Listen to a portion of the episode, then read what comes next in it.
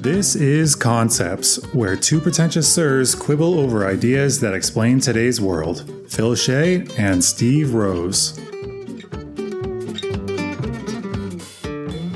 My name is Phil Shea. I am writing for MakeASkillJack.com, and you can find more writing by me at HittingAJack.com. Steve? My name is Steve Rose, and you can find more about me at SteveRosePhD.com, where I write about mental health and addiction. Welcome to the Concepts Podcast. You're not going to say it? Oh my God. Every time I give you space, every time I give you space, you don't step up. All right. Then I guess we're not going to have an awkward lilted thing. We're going to have an awkward silence instead. Steve, how are you doing today?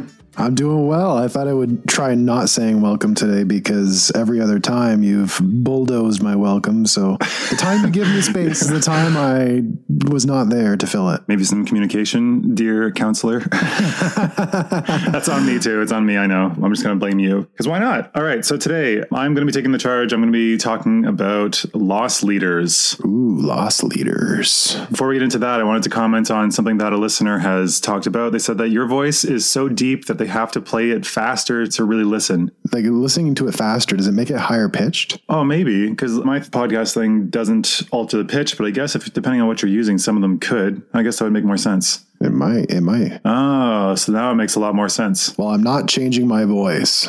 So take that. No, you should lean into it. Whatever you can't fix, feature. Yes. I guess you could talk like this all the time. Yeah. But that just makes you seem bad. That's it. I'm going deeper. I'm going deeper. Deep dive today.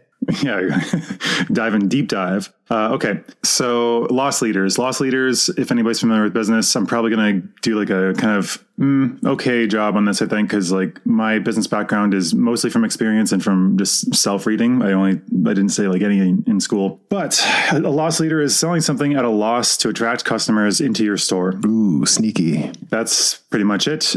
And whenever I pick something like this, it's useful to know about, but I'm always worried that I won't have enough to fill an hour, and then we usually exceed an hour somehow. So generally, you'll find this is done a lot of the time with grocery stores is the easiest example that everyone's familiar with. Milk, bread, eggs, and somebody said meat.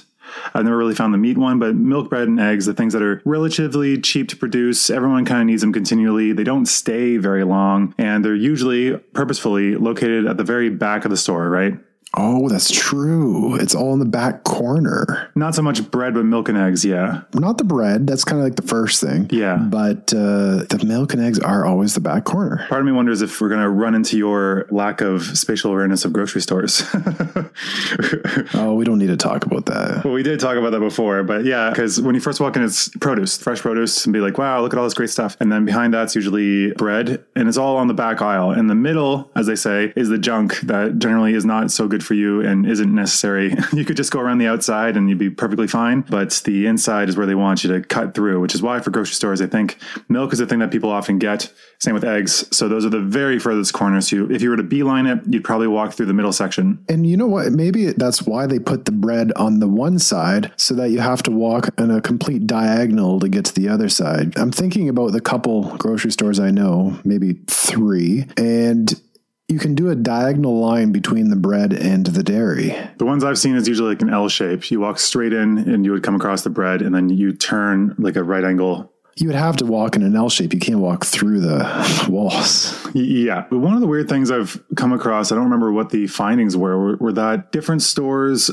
oriented their entrances as much as they could to make it i can't remember if it was towards the left or towards the right. Because i think people are more likely to turn right when given a choice that's open. Mm-hmm. i don't remember the finding like the research or what they found but that is apparently something they have looked into. These stores have looked a lot into different research to make things work and i guess the uh, the loss leader if we want to stick on topic is to do with that. So one of the most famous examples can you think of any other examples first? My flaw here is that i kind of steamroll with information. So let's let's get you to interact a little bit. What examples can you think of outside of grocery stores. It's not quite when you give a free sample, is it? Like it's giving something away to attract people to what your thing is, and then you upsell them. I suppose a free sample could be, but it's more you're selling something a really good bargain rate to get people in the door with hopes that they'll lack the discipline to just get that one thing. You're going to tempt them every step along the way so that as they go in and out, and then when they're checking out, there's going to be a bunch of these impulse buys. Yeah, so it's not necessarily free. It's just something that you're selling at or below cost. Like you could be losing money on the bread that's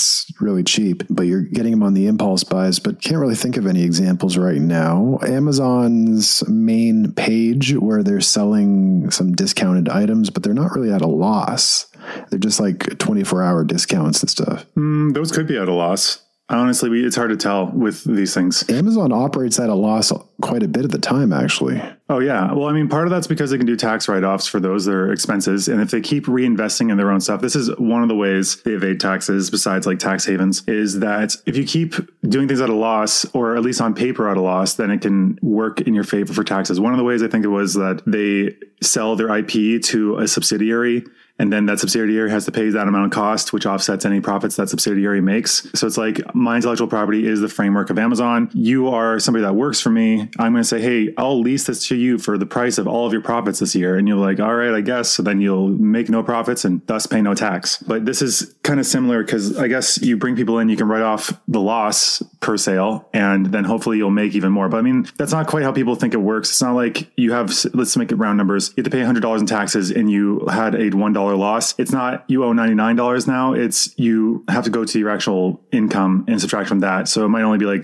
$99.9 now. So it's not quite one to one. So like that's kind of boring. Let's get away from that. Okay, so fine. I know I said away from grocery stores, but there was one that's a bulk store was Costco. Costco is very famous for selling uh, rotisserie chickens for apparently 4.99 US dollars. So per year, apparently they lose 30 to 40 million dollars on these chickens alone and they're placed at the back of the store so that as you walk in you see all this stuff all these good bargains especially at the end caps. End caps is the term in at least grocery stores where it's the end of a, an aisle or maybe like a floating thing. I can't remember those are called but like a little bins that have good deals and those are purposefully scattered along that path that you're most likely to take to get to these things so it'll catch your eye constantly you have to have blinders on to avoid this. That's true. So they say that they uh, they sell it for four ninety nine because that's what they think it should cost to customers. End quote. I don't know if that's because they think that this is how much food should cost. Food should be affordable, which that sounds agreeable, or if it's just like this is what people think it should cost, and this is what we're giving it to them because this is what they imagine it should be. Either way, it pulls in tons of people. It's all a social construction of what it should be. But when it comes to the marketing of the loss leader, that makes a lot of sense, and particularly the location of it. There's another thing that it reminds me of in Costco are the hot dogs.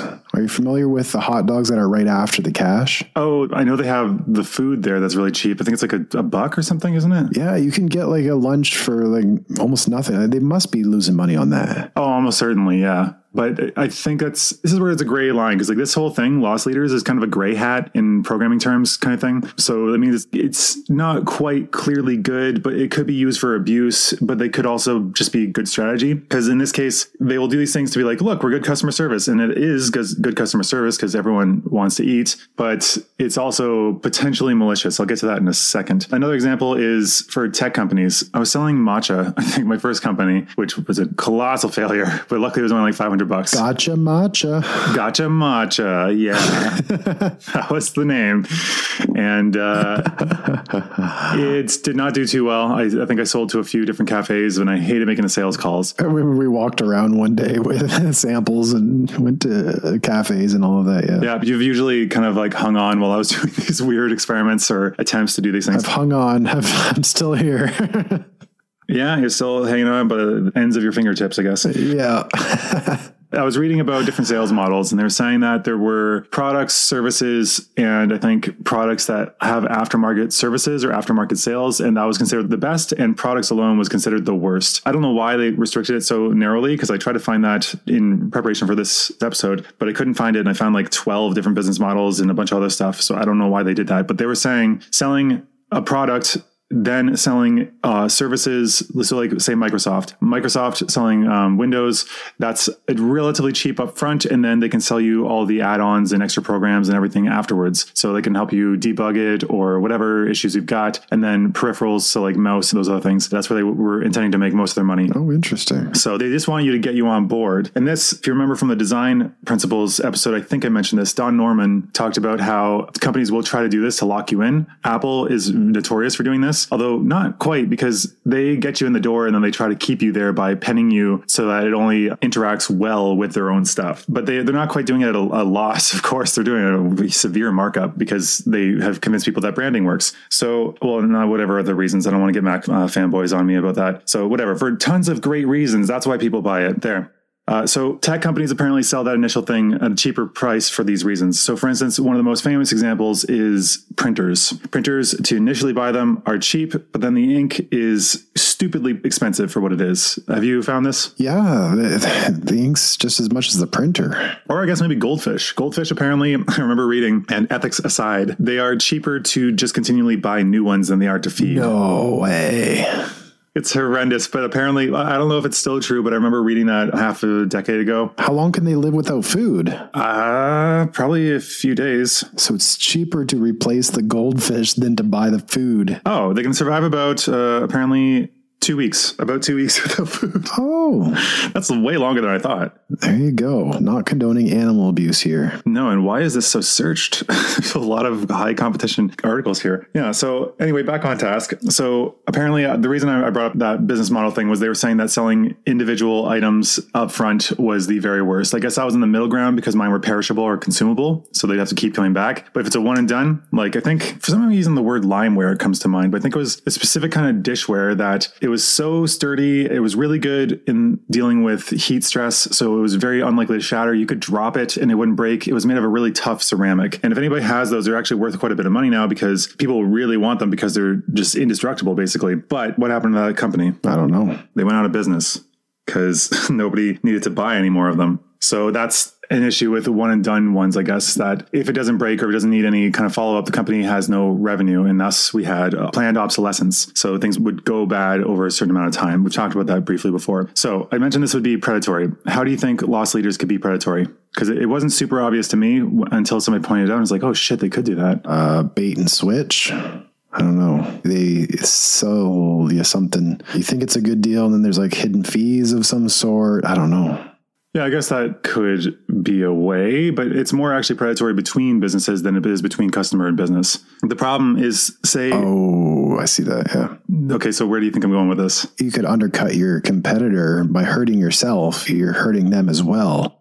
But you're willing to take more of a hit because you're a bigger company that sells more diverse stuff, like a Walmart, for example, that can put smaller, less diversely stocked stores out of business. Exactly. You got it almost exactly on. That was good. I wasn't sure if you'd get there. So, yeah, larger companies can do this predatorily because if, say, you are selling something that is your primary breadwinner, something that really does well and everyone knows you do well, you could come along if you're a larger company and sell that specific thing at a loss. You don't even have to intend to recoup your profits for a while. If you're a big enough company that can absorb the loss, you can keep selling at a loss, at a loss, at a loss, and not even doing this is sort of a tangential loss leader approach because usually the plan is get people in the door, get them to spend more money than you're losing on the product you're selling at a loss. But in this way, you're doing it similarly, but you're doing it to sap all the customers away from your competition so that they can't survive. You choke, you hold them underwater until they are drowned basically, and then you buy them or consume them in some other way. And then they don't exist. You can jack up your prices going to kind of a monopolistic approach. So like you said,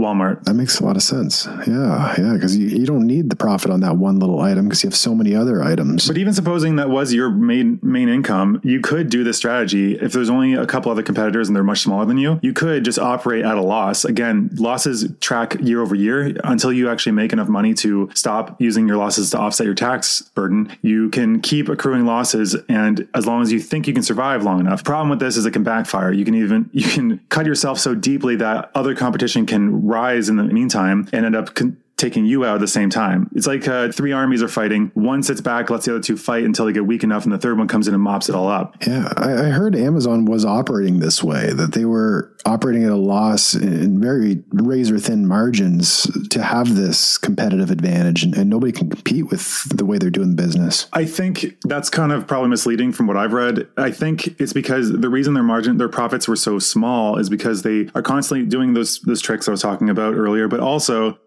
if you put money into r&d like developing your business or expanding to continually do these things that also counts as like not a profit right because you're you're not keeping the money you're putting it back into the business which is also not taxable Right. again i'm not super proficient in a lot of these things this is my understanding of it and it seems to be how it works Is this why Tesla has a space program? I'm just thinking now, like that would be a significant business expense that would lower their tax burden. Tesla doesn't have a space program though it's SpaceX that does they're different businesses Are they under a holding company like an umbrella, or is it a completely separate entity? I'm not sure. I've never really studied their corporate structure, but I know that they're all Elon Musk related stuff. Apparently, I don't even know which ones he actually started. Tesla isn't started by him. It was started by two other guys. He bought his way in, and then apparently he changed their official history so that he was part of the initial members, but he wasn't actually there. Well, I mean, it's not like real history, and you can still find that it's it's not true. But like he's, I think, the modern day Edison. I don't think he's a Tesla that people think he is. Like the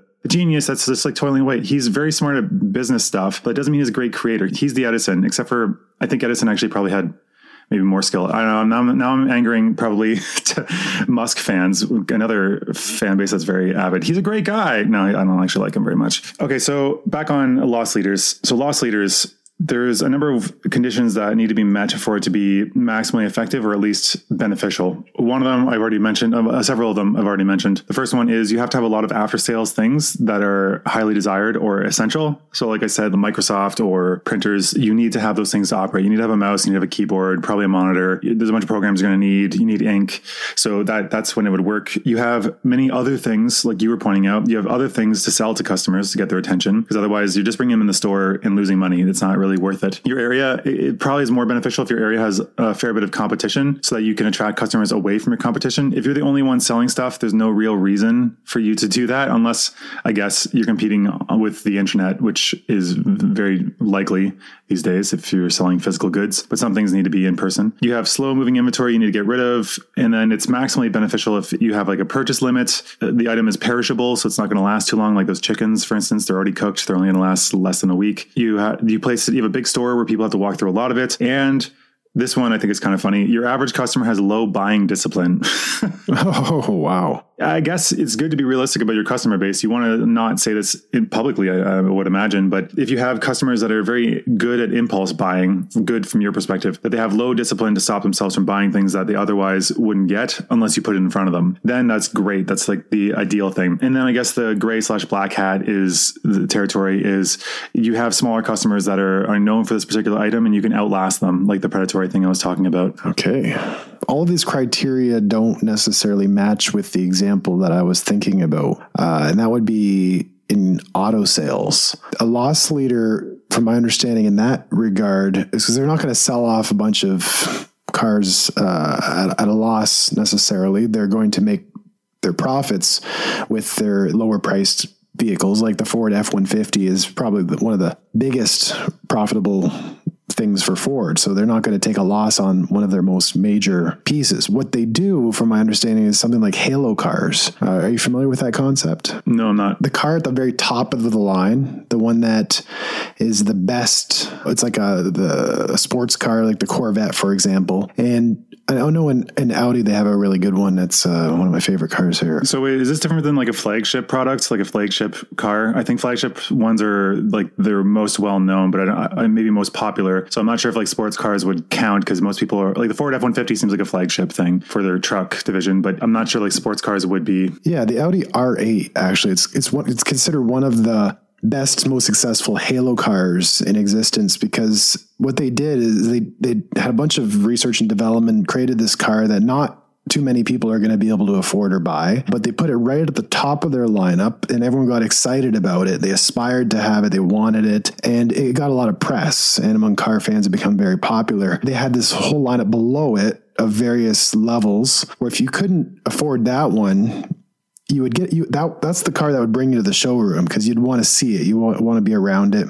Yeah, it shows off the, the tech and stuff they have. Yeah, you'd want to witness it. It was cool. It brought some like uh, some prestige to the brand. But once you were in the door, you couldn't actually necessarily get that. They would sell you on what you actually could get. So you can go one down or several down or or even at the very bottom. But either way, the design in some way resembled that top car.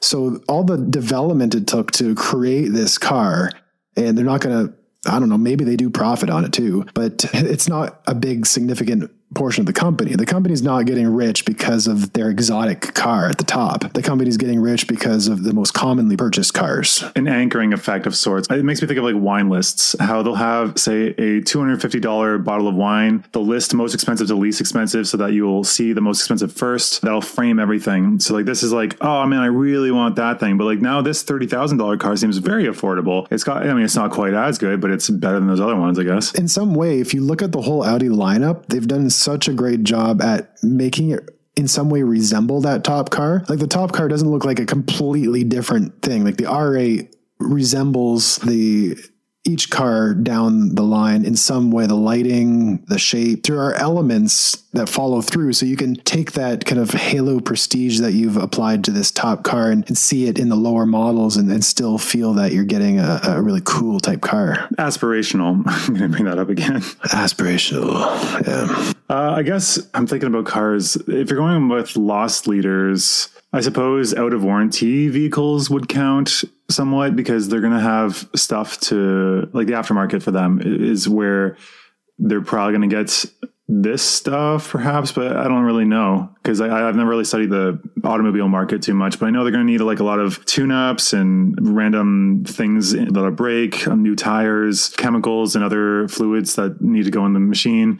And i guess especially nowadays with everything being electronic, people can't actually fix their car. The whole like right to repair thing that's been coming around these days, it's making it so you must go back to people with special tools or expertise. You can't do it. And I think that's kind of something that capitalism has brought about a lot of the time is making us kind of barred off from things that we used to do ourselves used to be maybe a rite of passage, like building a, a, house or something along those lines, or maybe like burying the dead. These used to be things that we used to do in our own house and as like a farewell or something that, like I said, a rite of passage. But now these things have been so commoditized that we think that we can't do these things. It's dirty. It's out of our hands. It's not something that's allowed to be done by profane, unprofessional hands. Yes. Though I think some things go a bit far in terms of like I guess home births are one thing. That I'm kind of mixed about. I feel like there should be like special birthing clinics, perhaps, because the hospital is full of disease and sick people, and cross contamination is a thing. So I think it makes some sense, but I also think like you want to have the benefit of like a doctor and medical equipment and other emergency things that aren't available in the home. So it's like we're kind of in this weird middle space where we're trying to figure that out still. It's interesting how you you went there from loss leader because it does connect, and I see the the path there, and, and I was thinking of it in terms of oil changes as you kind of took that path. And it relates because you go to a place for the cheap oil change, which I don't know if you've you've been through any oil changes recently, have you? No, no, it's been years.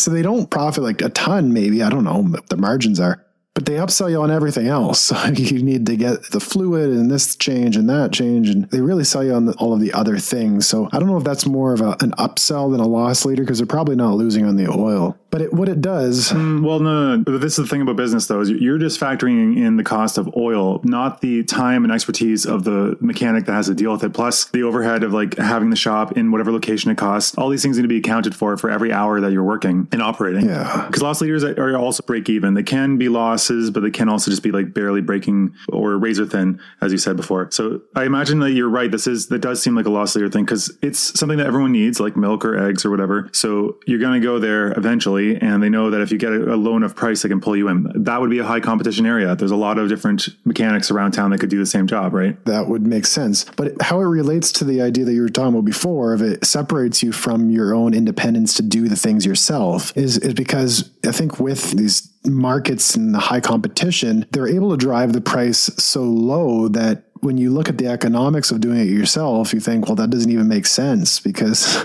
I have to go to the store and get the oil filter and then buy the oil. And then by the time I buy those things, I'm already that paying this much. And then the time it takes me to do it, you factor all that in, there's really no difference perhaps. And so it drives people to depend on uh, all of these services and, rather than doing things themselves. I think that's the point you were trying to make. Yeah, pretty much. Yeah. I suppose that is one of the cases. But also, it's like a lot of like branding and marketing, like diamond rings before in 1900s it was just i think maybe a ring or not even a ring. You just ask because you it wasn't a thing. And uh, as everyone well most people seem to know the whole De Beers thing uh, marketing campaign the most successful ever was convincing people they needed not only a diamond but like one that cost three months salary when it's like why. And also I, one of the things i found really interesting in that area we, like we're basically kind of i mean we're not filling time. I feel just like it's a little bit of a short episode so um, i'm just throwing in things some d- discussion which i would normally cut out. When it comes to diamonds I, th- I found this interesting thing where apparently chemically speaking like a quote unquote real diamond versus a synthetic one. They, I think they've dubbed those uh, fake or cubic zirconia or whatever. I think structurally speaking, they're identical. There's no difference whatsoever. But they started marketing those as like, look, real diamonds. And so they, they leaned into it. Instead of telling people that, yeah, they are basically uh, the same, they started being like, no, no, no, this one's fake. This one we manufactured. It's not from nature. It's something we made in a lab. You know, it's a little dirty, kind of not, not as good as the real thing literally identical from what I understand. And so what they started selling was like they, they split the market. And so they made the luxury real diamonds, which if your lover is worth it, then you'll give them a real diamond when you propose. Why would you give them one of those fake diamonds? And they started selling a low market fake diamond area. So like it'd be like cheaper. And so then people in their minds would be like, is this a real one? And they'd, they'd start asking and thinking about it, but they're, they're the same. And even now I was at dinner yesterday with my family and they started talking about how, oh, it's a, it's a cubic zirconia. I'm not going to say this because it's like a bit of a downer kind of like, well, actually, but I was just thinking, thinking in my head, like, how do we even talk about this? Because like we have to discuss. People will always bring up, is it real? And then like, yeah, they're all real, but there's no real difference other than the social aspect of it. Yeah, the reality is socially constructed. Yeah, like uh, I guess here's a guitar. I'll give you a guitar. It's an exact replica of Hendrix's guitar that he played this one famous show, let's say. And you'd be like, okay, cool. It's a nice guitar. But if I say this is the guitar that he owned, he touched this, suddenly it's imbued with its extra power, even though it's observably and by all objective measures, no different whatsoever. No difference at all. Yeah. We need to do an episode on social construction. I think that's. Oh my God. That's a huge topic, though. Yeah, I guess we could. So I actually had some more written here. I have a, a couple well examples and uh, what businesses need to watch for, and then a discussion question. So what businesses need to watch for for loss leaders, bringing it back. Uh, bulk buying. You may have noticed that when I said for things to work, you need to have a, a purchasing limit. Because if you don't, this has happened on Amazon, uh, fulfillment by Amazon stuff, people who have their own products there. Something you have to be very wary of. If you were to set up sale to try to drive your rank, because you always want to be a high rank on Google or on uh, Amazon's page. If you're on the first page, you'll get a ton of sales. If you're on any other page, much less sales, significantly less sales. So people will try to increase their what's called sales velocity, the amount of sales they're making over time, because then that'll make Amazon see like, oh, this product's doing really well, and they'll bump it up a bit. So people would do these sales like that. But if you didn't set it up properly by say putting the price too low, or in this case, not doing a limit, people would buy your entire stock like that, and then they would resell it. wow. So you end up competing with your own products because people have bought all your stock out at a loss for you, probably, or a very, very small margin, and then they would set up their own shop and sell it. No way. Yeah, so done carelessly, you gotta you gotta be careful because people will buy that and only that and in huge quantities, which is why they have like you probably know when it's going on when they have a sale where they're like limit to per household or whatever. Although how the hell are they gonna know per household? Yeah, that's probably why they're doing that is to diversify the amount of people that they can offer the loss leader to, but also to protect themselves from that type of corporate sabotage. Yeah. Yeah, exactly. The other thing you have to watch for if you're a business doing these things, I think it's interesting to look at their side. I, typically, I'll try to find the, the, strongest arguments, which is usually the people using it. So then you can kind of understand what their rationale is. Because I mean, a lot of people listening to this are not going to have their own companies. So this is uh, maybe useless to some degree, but like as a consumer, you could understand their inner workings so you can better think about it. So the next problem is uh, brand perception. If, say, Apple were to start selling their iPhone for $100, suddenly they would lose a lot of the prestige they have. And then their aftermarket aftermarket other things would be like, why are you selling this other thing for so much? I remember there was this big backlash for like, I think a computer screen stand for, I want to say like a thousand dollars, something really ridiculous. It's just like, it's just plastic, metal, and screws, and it just holds up a screen. You could use a, a computer or like a, a stack of books for that, and it's not going to cost you as much, but it won't be as pretty and it won't be official. And that wouldn't make any sense if the initial product was too cheap. I like that. There's a prestige factor there to consider. Yeah, because it could damage your your brand if you too low. Yeah, because that's one of the things I've come across. That was actually part of the discussion question, which I basically just ruined with that one. Actually, the last thing that businesses need to watch for is that they're actually gaining something from this. They could just be losing money overall. As a customer, we can say like we can thumb our nose at them or flip them the bird by just going in and specifically buying that thing. Like for say Walmart, I don't want to support them. We we talked about them earlier in a book I actually forgot to mention was uh, Nobody Makes You Shop at Walmart, where it talks about how you can choose to make the right choices and by right choices, I mean like supporting local community, going for higher quality stuff, encouraging diversity of shops in your area. But despite you individually making all the right choices, chances are, on the whole, other people will be doing what's most affordable for them, thus actually slowly draining the diversity in, in the market and going towards Walmart. And eventually you will be forced to shop at Walmart. The title is kind of a, a tongue in cheek saying you nobody makes you shop at Walmart, which is the argument. You just don't shop there. But sometimes after enough time, after they've sucked the life out of the, strangled the life out of it, like Amazon's currently doing, like I guess nationally, there is no choice but to do so. Mm, got it. Okay. Uh, if done badly, you can lose money overall. You want to make sure that you're actually gaining some money. But apparently, I, I, saw some research recently on TV advertisements these days. Apparently, TV advertisements, the vast majority do not make returns on the amount of money spent on these campaigns. They're just too broad. They're not targeted enough. Yeah. The internet is way more powerful for that. Yeah. But like billboards and paper ads, which is where a bunch of their money came from, and TV, all these old mediums that are dying, it doesn't make any sense for any business to even consider them. I guess if you want to do like a joke ad, because I considered doing that at one point, uh, just making silly ads just for the, the, hell of it. You could do that on TV for probably bargain rates these days because they're they're really not getting anybody anything in terms of ROI return on investment. Yeah, I don't I don't watch TV ads much these days, but uh, when I have seen it on in the background, actually, my parents because we don't have any form of television in our own home. It was the same ad over and over again. I was like, what are they? Oh my God, they're unbearable. It, no, literally the same advertisement. It would be on one minute and then it would switch to an, another one and then it would be back on the same one. I'm like, between commercial breaks, they probably showed the same ad like two or three times. Yeah, I guess. So that was actually kind of touched on um, a couple episodes ago. Uh, what were we talking about? It was me, the last one I did. I don't remember what the topic was, but two episodes ago, they were talking about how it's just the, the mere exposure effect, I think is what they're leaning on, which is a psychological phenomena where just by seeing something over and over again, you become familiar with it and you end up think, valuing it higher or thinking it's better. And one of the economists I was quoting there, I don't think I ended up mentioning this, but he said the confusion in the grocery store, for instance, say like you're standing in front of the toothpaste aisle, there's very little difference between a lot of these things. You don't really know which one's better. All you know is they're pretty much the same. They try to differentiate in fairly meaningless ways and there are different heights. And at that point, the confusion actually works in the favor of those with all the marketing. So I guess you could argue that by having so many ads, you're familiar with it. Even if you hate it, you will at least see it and recognize it. You might forget your hatred of that commercial and just say, that brand. I recognize that brand. I'll get that one. I don't know. It's a little bit more, but it's probably worth it because I recognize this brand. Sometimes these things do matter, but a lot of the times, like say toothpaste, I don't think it matters really at all. Okay, so the discussion question I had was in my research for this, not article, this uh, episode, uh, I came across people claiming that price is everything. Is this true? And if it's not, where isn't it? Price isn't everything. Price is everything, is what they're arguing. It is the ultimate thing. Who's arguing that? People on the internet. it doesn't really matter. It's not anybody particularly official. It was just a discussion question we could talk about. I don't think it's everything. I think brands almost everything. Hmm. So you think that like if people pick a brand, there's two identical products. One's a brand they recognize. They're going to pay like five times the price.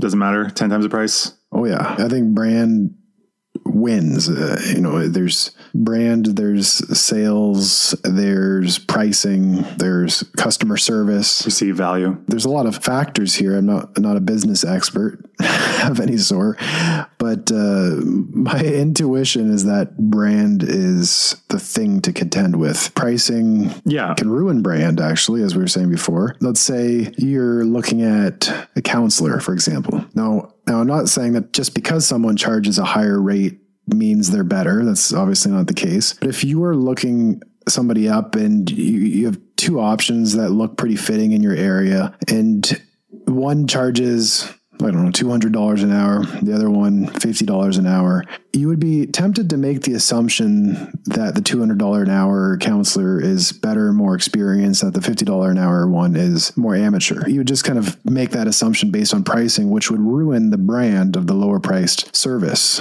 Yeah, what are your thoughts there? Yeah, perceived value. I always came across this argument when it came to brands when I was younger, when it's like they're all kind of made in the same like Southeast Asian countries. They're not really that higher quality, but I think that people get them and think that they're high quality because since they paid so much more, they are more likely to take better care of it. So if I give you a pair of like $500 boots versus you pay $500 for these boots, the one that I gave you, but you don't know the price, you might toss aside, you might not oil them as you should every season or whatever caretaking things you should do. Instead, you just kind of like toss aside and see, let them wear and tear because you think it's not that valuable. But knowing how much it is and feeling that it is more expensive, you'll value it higher and thus it will stay longer. That's within reason because like some really cheap boots will, no matter how good a care of them, they will disintegrate faster. Like they say, it's expensive to be to be poor. It's more expensive to be poor because the stuff you buy is within the price you can afford right now, but it ultimately costs you more money long term because the stuff you can afford now will degrade year after year. Right. Whereas if you bought quality, if you can pay upfront, which a lot of people, if you are lacking funds, obviously can't, then that would last years years without having to pay any more. So ultimately being cheaper. So that, that's what came to mind. But also I was thinking a cheaper, when it comes to services, a cheaper person coming into the market might underprice themselves just to get going, to get some cash flow. And then as they run out of space or time and they get more and more in demand, they will raise their rates so that they can start making some real money. So I'm sure you've kind of experienced this when you first start. You give like a reasonable rate, but then as you run out of time and you're more demand, you don't have unlimited time. That's the one resource we can't get any more of. You start raising the rate so that you can still take on clients who are more worth it for you, but that can afford it. So I guess you end up pricing yourself out of certain markets. You become like a luxury good. Right. And the pricing, it's interesting, actually does influence outcomes and not necessarily based on counselor competency and therapeutic technique. Hmm. because that if we look at all of the factors that play into particular transformation or change there's there's many. Is counselor competency is a small piece of the bigger pie. The biggest piece of it would be extra therapeutic situations so things that are happening in their daily life. Another piece of it would be therapeutic relationship meaning how well you get along with that person but a, a, significant piece that's actually equivalent to counselor competency is, is something called client expectation. and this is where the pricing actually can uh, affect therapeutic outcomes because if you expect to have a high quality service because you're paying a lot, it actually makes it more effective, whether or not independent of the technique. So the technique could be good, it could be poor, but the very nature of you expecting it to be good is a significant therapeutic factor. Yeah, that reminds me of my honor seminar in hypnosis because one of the findings from hypnosis was that it's the skill of the hypnotist is actually far less relevant than the ability for the person to be hypnotized because not everybody can be and not everybody is as adept at it. But also just the person believing that they can be hypnotized and that this is going to go well and their expectations vastly affect how it goes. I mean, it's kind of like the placebo effect, right? Like you, you think it's going to be more valuable, so it is more valuable in its own way. And people people mistake the placebo effect to mean like the effect isn't real. It's not true. Our mind is actually very powerful and it does change these things. It does have an effect. You can actually God, like what think about stress. You can lose your hair or get rashes or just not sleep. And is that not real? It is real despite being just psychogenetic, I think. Psychosomatic, yeah. Yeah. It's still real. It's still real to the perceiver. Because a lot of these things are like we, we keep just bringing up socially constructed. Like what you think changes whether it's real or not. Yes. So pricing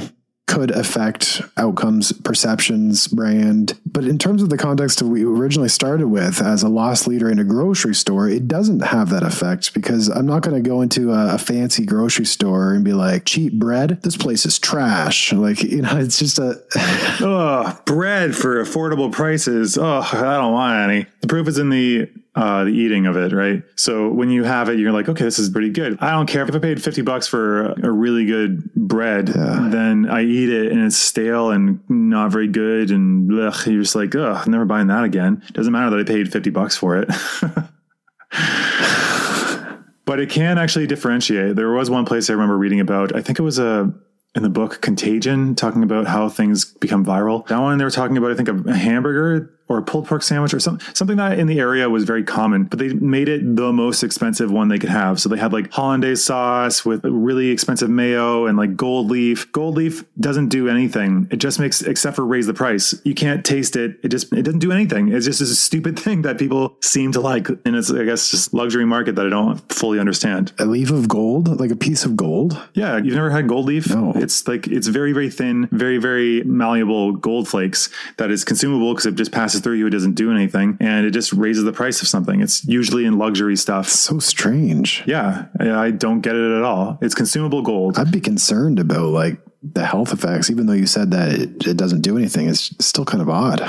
Yeah. Well, people go for it. okay. So I want to talk about one particular example. This is the last thing I have written down. Is uh, video game systems are another example of loss leaders. Apparently, even though video game systems can be quite expensive, they're actually sold at usually at cost or Uh, around that rate. They're not actually making a huge killing on the actual sales of the system itself. So like Nintendo Switch, I looked at that, that up for some hard numbers. It costs about what they said, and this was I think last year an article. It said it cost two hundred and fifty-seven dollars US. Let's say two sixty to make it e- easier numbers, and they're selling it for about three hundred dollars. So that's a, a forty dollar profit right? But the thing is, and people, I don't really get it when people do this. I guess I do kind of get it because if you don't understand a lot of the background, it can seem nonsensical. But it's, suppose they were to sell it for like $400, it's $140. That's close to 50% markup. People will be like, why are they selling it for so much? That's unreasonable, blah, blah, blah. Well, the thing is, a lot of these things, it's not just the cost to manufacture, if you think about it. Because right now, Steam, I don't know if you're familiar with them. Are you familiar with uh, Valve, Steam, the company? I've heard of it. Yeah, it's a game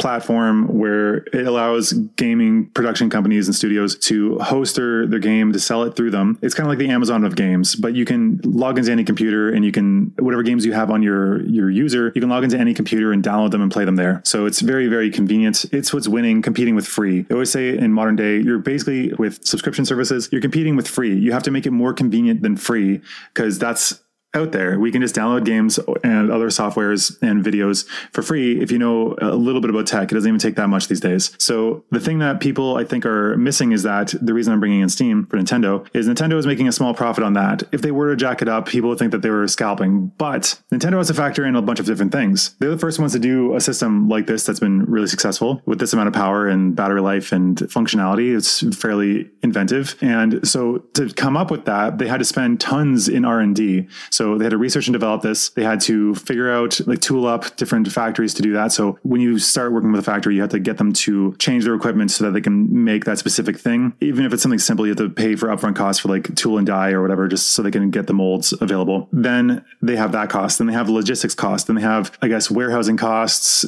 So for logistics would be warehousing, shipments, all those other things. And then finally, they also have to make a bottom, like increase their bottom line for their investors, but also so they have a cushion to defend against people coming in to try to take over their territory. So in this case, Steam, I was mentioning, is coming up with a product that's very similar at least in the market space, it's pretty much identical in the market space to Nintendo's Switch, where it's a handheld thing that you can play. It has enough power, it can play most games you want. You can play it on the TV as well if you want, and you can pick it up and go just like Nintendo Switch. Xbox and PlayStation are not doing this at all. They're not even in the same market space basically anymore when it comes to that because Nintendo has differentiated themselves enough. So now Nintendo has to fend off Steam coming in and doing this.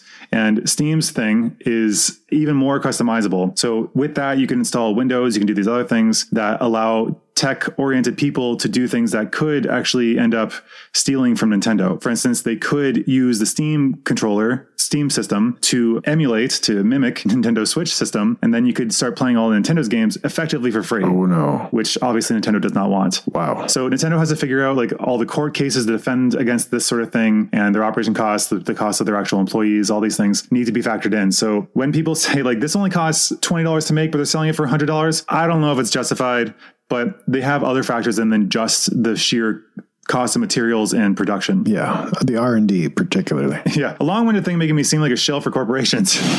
it is true to be much more complicated. I'm not saying they're justified, especially in like slave labor conditions or sweatshops or things, but there is more going on than just like the material cost of making something. Like just developing it costs a lot of money. Research and development. Yeah. Yeah, that was uh, the last piece I had. I, there was really no takeaway from this particular thing. Like, what what actionable things can we come up with? There's, there's zero takeaway. No, there's nothing. Well, if you're a company, this has a lot of takeaways. Like, I guess you want to have uh, other things to sell. You want to have aftermarket stuff. You want to use perishable things or things that people are going to consume quickly. You want to have a maximum purchase limit, and you can use this to get rid of slow moving inventory while also maybe making other sales as well if you make them appealing enough. So, those are for businesses. For consumers, I think it's useful to know because if you're like me and you don't agree with the business practices of people like Amazon or Walmart, and you see they have a really compelling sale, you can go in and just buy that one thing and be disciplined about that because this is their entire they're banking on the fact that you're going to go in and buy other things. But if you can keep yourself disciplined and just buy the things you want and the things that you need, then you can kind of flip them off on the way out because they just lost money on selling you that thing. Flip them off. Oh, and buying bulk, if there's no limit and you wouldn't mind selling on Amazon, then go to town. You can make some money doing that. so go to Thailand. That's the takeaway. Yeah. We're trying to, I don't know if anybody's listening to this right now. I guess you will be, but we're trying to organize guests coming on. I think I mentioned that at the end of the last episode, but we have to figure out timing and it's going to be even more difficult because you are selling your house and moving. I just moved from Toronto to my parents' place, and then I'm moving to Thailand. We're both like in a state of moving, so it's hard to have stability right now. yes, good reflection there, counselor. We just kind of squeeze this in during lunch breaks and random times, so we can't commit to guests because we need flexibility. Yeah, it's an issue. Yeah, It'd be nice because it would actually help with promotion, but someday. We'll get there eventually. Yeah, some someday. And I, I'm guessing that I'm going to be the one sacrificing to stay up really late or, or getting up really early to do episodes because it's going to be, I think, close to 12 hour time change again. Oh no way! That's true. The sacrifices I make for the fans are beautiful, intelligent, and charismatic friends, fans, whatever you want to call them, friends. As you do like to say. yeah, it's just me. All right. Yeah, Steve. Steve badmouths you guys. Just, just to be clear.